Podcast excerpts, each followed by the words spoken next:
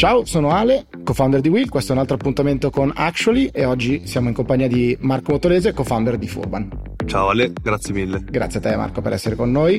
Marco, tu eh, stavamo prima facendo una chiacchierata, hai un punto di vista molto privilegiato su tutto quello che è il tema food e il cambiamento che è in corso sul, sul tema del cambiamento. Vuoi raccontare quando è nata Furban e così poi sfruttiamo la vostra storia per parlare di questo cambiamento?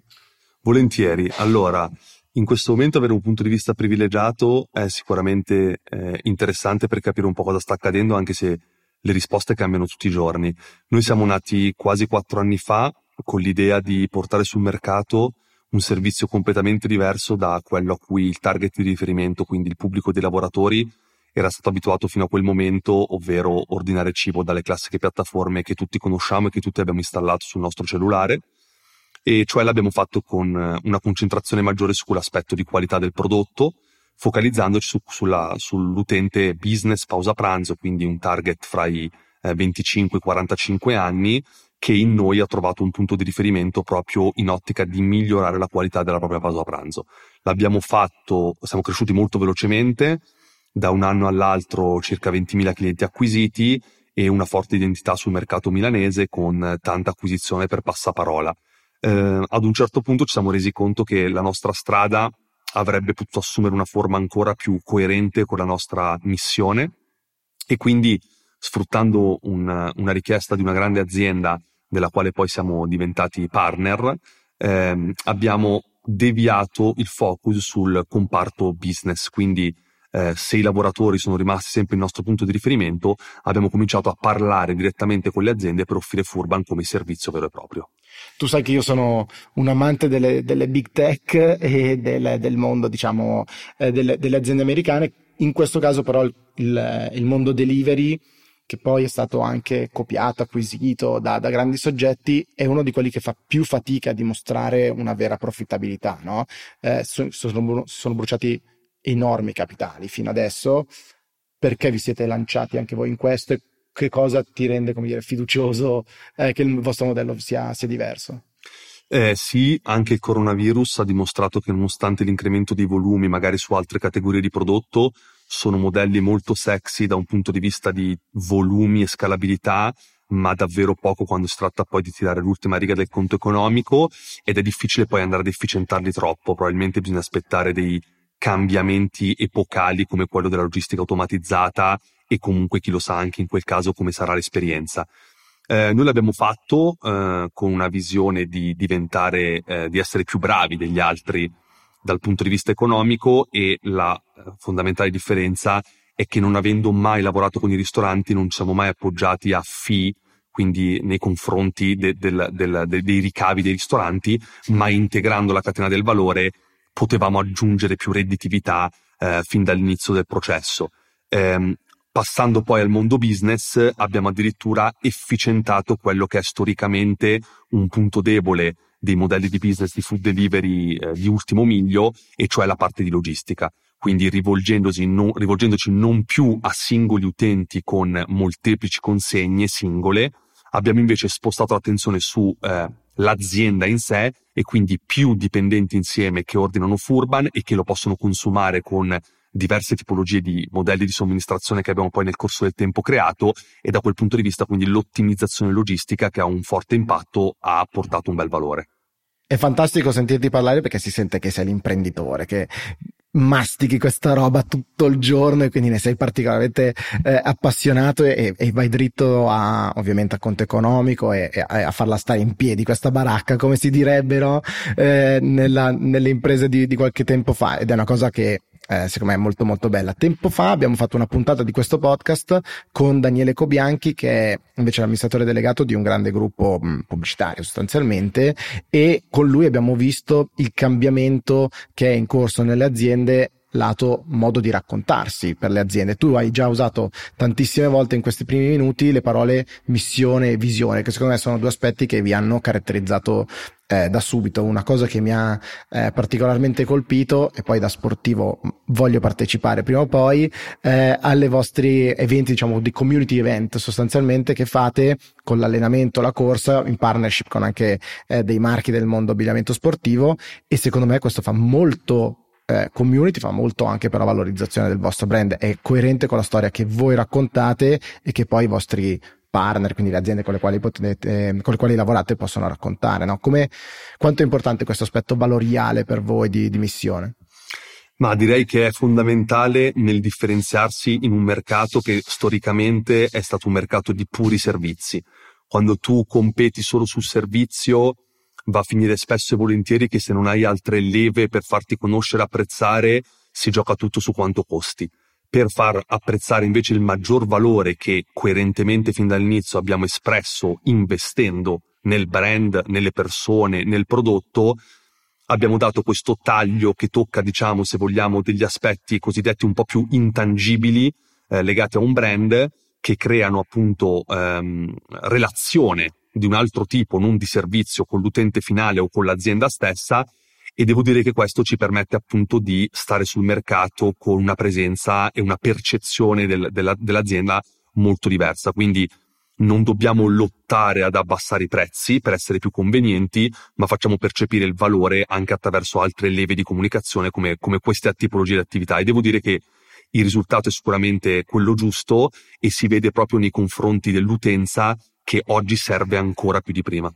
E, ehm, questo, è, questo sicuramente. Qual è il, la, il, partner medio per voi? Un'azienda di quale dimensione? Solo grandissime aziende o anche in realtà più piccoline? Ma ci rivolgiamo a tutto il mondo business, diciamo che eh, dal, dalle medie, quindi dai 100 dipendenti in su e in base a diverse variabili, mano a mano che cresce la dimensione aziendale, applichiamo adatt- e adattiamo il servizio con un modello diverso che si evolve a livello anche dimensionale e di rotondità dei servizi che diamo. Quindi diciamo dai 100 dipendenti in su, quindi diciamo un, un grande pezzo del mercato. Vado così, vado a istinto, ma il cibo in Italia ovviamente è qualcosa di quasi sacro, no? Qual è la richiesta media? Immagino che molti di questi gruppi, ad esempio, siano internazionali. Qual è è tanto forte per voi l'identità italiana? È più forte magari, che ne so, il legame con la località oppure più l'aspetto quindi salutare? Perché la dieta mediterranea è sempre molto celebrata, ma è anche poco elfi in, in alcuni casi, no? Qual è il dato per voi? Quanto forte è il dato italian- di italianità, se c'è, come nella vostra value proposition? Se sì, perché? Se no, perché? Allora, eh, risposta un po' articolata perché intanto c'è una prima differenza da fare tra B2C e B2B, nel senso che quando vai nel mondo aziendale cambia completamente il tuo target di riferimento perché sono da, da, da 1, 2, 3, 4, 5 passi a 500 dipendenti che hanno l'opportunità di consumare eh, il tuo prodotto e quindi devi essere bravo ad allargare la tua offerta affinché sia mm, diciamo consistente verso le abitudini, il potere d'acquisto e i bisogni di ognuno. Nelle aziende abbiamo il manager che guadagna X, lo stagista che guadagna X diviso 10. Quindi è, è, purtroppo. Quindi è ovvio che chi si può permettere un piatto che costa, sparo, 12 euro non è la stessa persona che magari può permettersi un piatto che costa 5 euro perché è dimezzato il potere d'acquisto. Quindi intanto abbiamo imparato, rivolgendoci alle aziende, che c'è questa profonda differenza e abbiamo dovuto adattare la nostra ricerca e sviluppo affinché potessimo avere dei menu con una varietà abbastanza ampia da soddisfare tutti e non è per niente semplice. Per quanto riguarda la tipologia di prodotti, al di là di questa differenza, quello che chiedono le persone è semplicità, che non vuol dire per forza dieta mediterranea, ma può anche voler dire un panino fatto in un certo modo. Noi abbiamo sempre cercato di mantenere coerenza col discorso della qualità del prodotto, stando magari a Milano più che a Roma attenti ai trend che anche lì sono un po' blasonati quando si parla di healthy, perché la dieta mediterranea è vero che in certe ricettistiche può essere un po' pesante, ma in realtà è la dieta più completa e genuina e comunque la più apprezzata nel lungo periodo da un utente che magari ti consuma diverse volte alla settimana. Quindi non è più una questione di togliersi lo sfizio, ma è la questione di Furban è abbastanza affidabile da darmi tutti i giorni o quasi tutti i giorni un'offerta che appaghi la mia dieta, che vuol dire cosa metto in bocca, quindi quanto mi appaga a livello di sapore, quanto è leggero perché dopo devo tornare a, a lavorare e quanto è coerente con quello che raccontano loro a livello di appunto valori di, di qualità di prodotto. Quindi non siamo né agnostici né verticali su qualcosa di specifico, diamo tutto quello che serve per farci percepire nel modo giusto, dovendo soddisfare i nostri clienti molto frequentemente. Questo è molto molto interessante e un aspetto che non so se è al centro delle vostre attenzioni, ma lato sostenibilità, ad esempio il packaging, eccetera, è una cosa che guardate con, eh, con cura, avete sviluppato qualcosa in particolare? Assolutamente sì, è stato anche questo un percorso per niente banale. Eh, purtroppo la plastica è stata raccontata un po' male dai media negli ultimi anni. Io peraltro sono un fan eh, quando si tratta di guardare ai danni che provoca e a quello che è il nostro impatto sul mondo faccio spesso attenzione quando acquisto delle cose anche di abbigliamento banalmente che ci sia dietro una storia coerente con quelli che sono i miei personali valori. In questo percorso abbiamo abbandonato la plastica che comunque rimane molto valida perché è poco costosa e molto valida da un punto di vista di tenuta nel trasporto del cibo e quindi è stato costoso cercare un prodotto altrettanto valido che fosse però biodegradabile e compostabile. Ci siamo arrivati, e devo dire che questo, insomma, fa piacere comunque alle aziende perché nel racconto che facciamo eh, ha un peso specifico molto importante. È una cosa è molto interessante. Tempo fa abbiamo ricevuto una, una mail di feedback su un episodio del, del, podcast da una persona che ho trovato molto interessante. Allora ne ho approfittato e le ho chiesto ulteriormente eh, consiglio e feedback su tutto quello che Will faceva. E questa persona, una ragazza molto giovane, mi ha detto: eh, Sai, sì, è bello Instagram, podcast, eccetera. Su Facebook capisco, dice, sia più difficile far parlare persone di una certa età di temi di sostenibilità e, e, e innovazione, eccetera eccetera. È molto, molto interessante sapere che anche però magari attraverso la scelta di un partner come, come voi sostanzialmente ci siano dall'altra parte immagino dei manager magari cinquantenni o, o, anche in su, che però hanno, una sostenib- hanno un'attenzione alla sostenibilità e stanno attenti a questo set di messaggi. Ascoltarli da te che hai 30 anni, poco più, eh, è naturale, mm, mi, mi, stupisce ma in positivo, mi fa ben sperare diciamo così il fatto che chi vi compra all'interno delle aziende eh, stia attento a questo tipo di racconto, secondo me è frutto anche dell'attenzione che la nostra generazione ha messo su, su questi temi e ci è voluto del tempo, ci sta volendo molto tempo, però è una cosa eh, sicuramente molto, molto importante. Abbiamo attraverso appunto come ci siamo detti all'inizio, percorrendo la storia di Furban, abbiamo un po' percorso i vari aspetti, no? quindi il vostro cambiamento da semplicemente andare a portare il cibo a, al mio cliente, ma invece sto attento alla sua fase di produzione e poi non solo al cliente finale, ma al cliente finale all'interno di un contesto di business, ci sono poi tutti i vari aspetti, no? la logistica, la gestione della logistica dei lavoratori, la logistica in termini del contenitore, di cui adesso eh, stavamo parlando, poi però è arrivato il Covid. Io prima che tu arrivassi questa mattina mi stavo leggendo una vostra intervista eh, di qualche tempo fa, credo al Sole 24 ore, in cui c'erano dei piani molto ambiziosi, poi siete un'azienda che va molto bene. Quanto è stato difficile per voi provare a girare il vostro modello di business o adattarvi a quello che stava succedendo, perché se il tuo partner è l'azienda e l'azienda manda in smart working i propri lavoratori, immagino che per te sia un bel grattacapo. Assolutamente, diciamo che per fortuna ci siamo abituati nel tempo a eh, sfruttare la nostra capacità di resilienza e quindi già mh, nel corso degli anni di Furban abbiamo dovuto rivedere la strategia, come ho appena raccontato, eh, sul modello di business e sulla proposizione di valore che ci differenzia dagli altri player di mercato.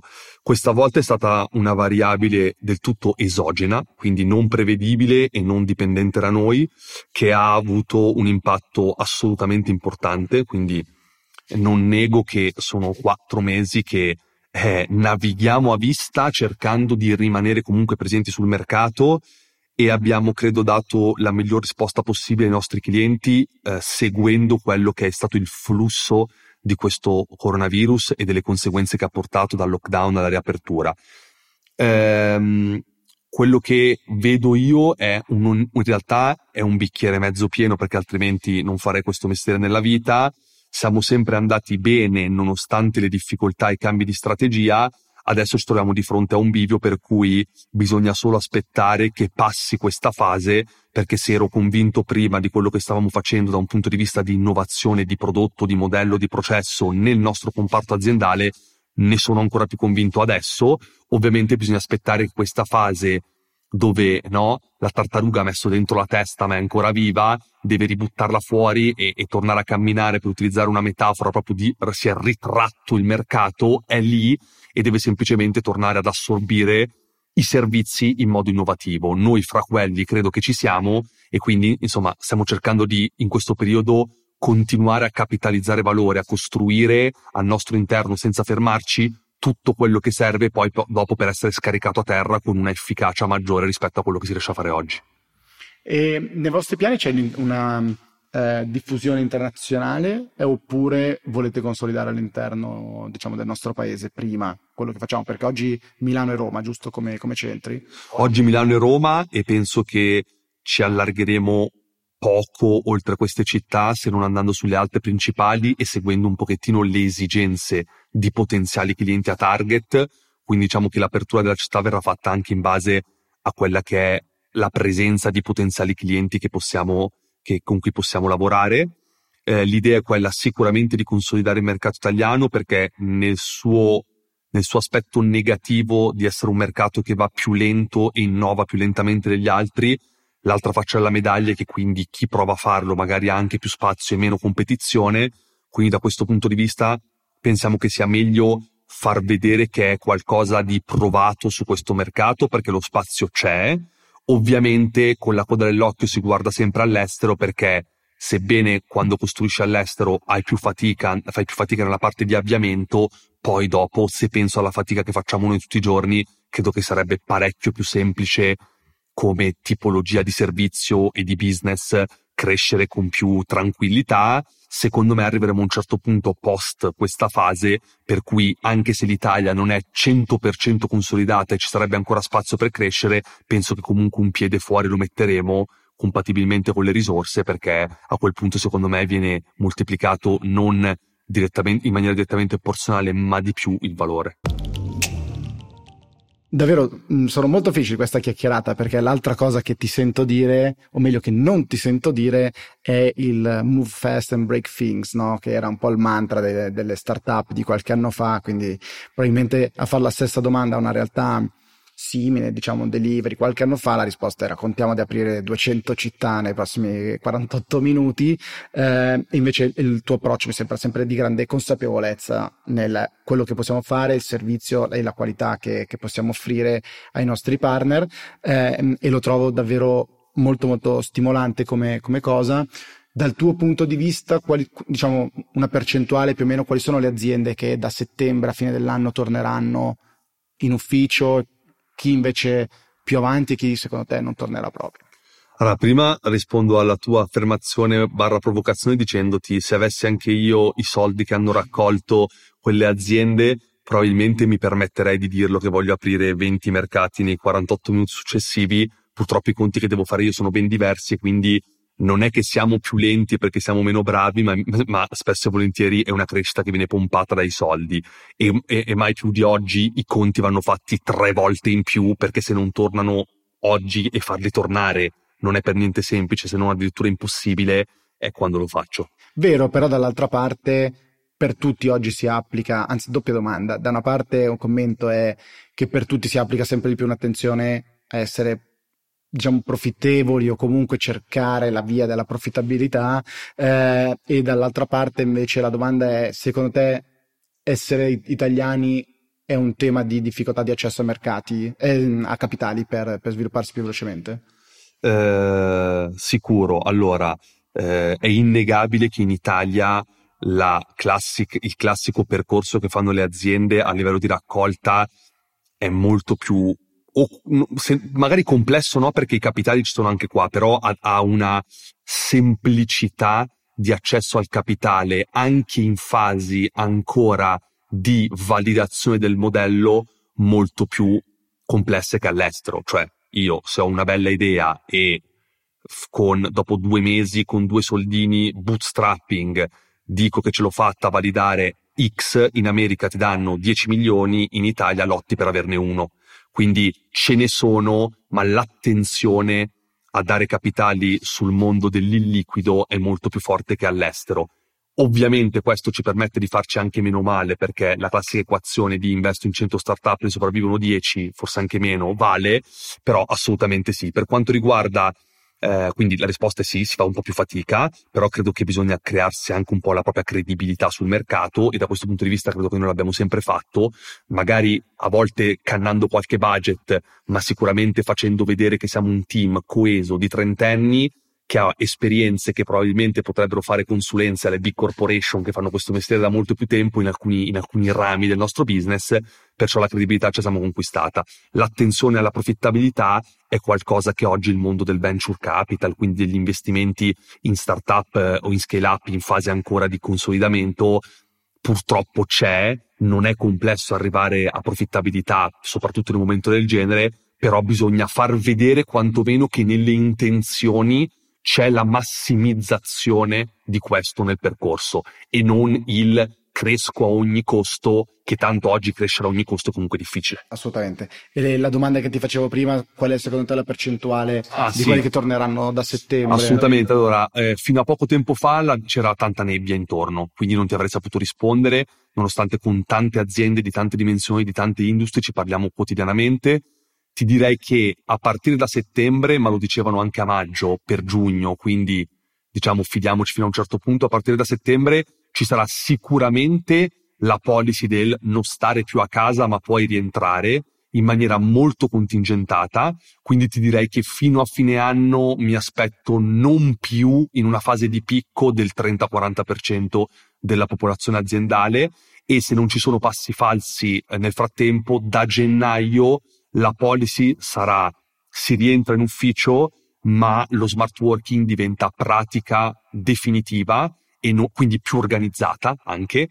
e prevedo che a quel punto la popolazione media che ci aspettiamo dentro le aziende non va oltre il 50% di presenza media lungo l'arco della settimana. È interessante, un cambiamento che rimane, quindi il tuo. Io sono contrario a chiamarlo smart working perché secondo me di smart ha molto poco, work from home o chiamiamolo come vogliamo, è poco smart perché eh, in molti casi secondo me uno manchiamo delle tecnologie, cioè in molti posti eh, nel nostro paese ancora oggi non c'è un accesso alla banda larga sufficiente per dire lavoro da casa come lavoro eh, dall'ufficio. E poi c'è un aspetto umano che come diceva il mio capo qualche anno fa eh, le conversazioni alla macchietta del caffè sono fondamentali e quindi eh, quell'aspetto credo che continuerà a mancarmi fino a che noi non rientriamo tutti quanti in ufficio, ma in generale mancherà le turnazioni o qualcosa del genere. Sarà forse la soluzione per un periodo di tempo staremo a vedere, ti chiameremo magari di nuovo così ci vieni a raccontare se ci abbiamo preso con le percentuali. Guarda, di no. sicuro le start-up, quindi le aziende con meno di 30-40 persone, non se lo possono permettere perché altrimenti si perde completamente quella secret sauce, come dicono gli americani, che crea l'ambiente giusto per creare valore. Le grandi corporation, se sono 1000, 2000 o 500, diciamo che in qualche modo la conversazione alla macchinetta se la fanno comunque, ma sono assolutamente allineato con te che non è smart working, ma è remote working. Totalmente. Va bene, intanto io ti ringrazio per il tuo tempo e grazie per aver passato un po' di tempo con noi. Grazie mille a te e ci vediamo alla prossima. Alla prossima, ciao. Ciao.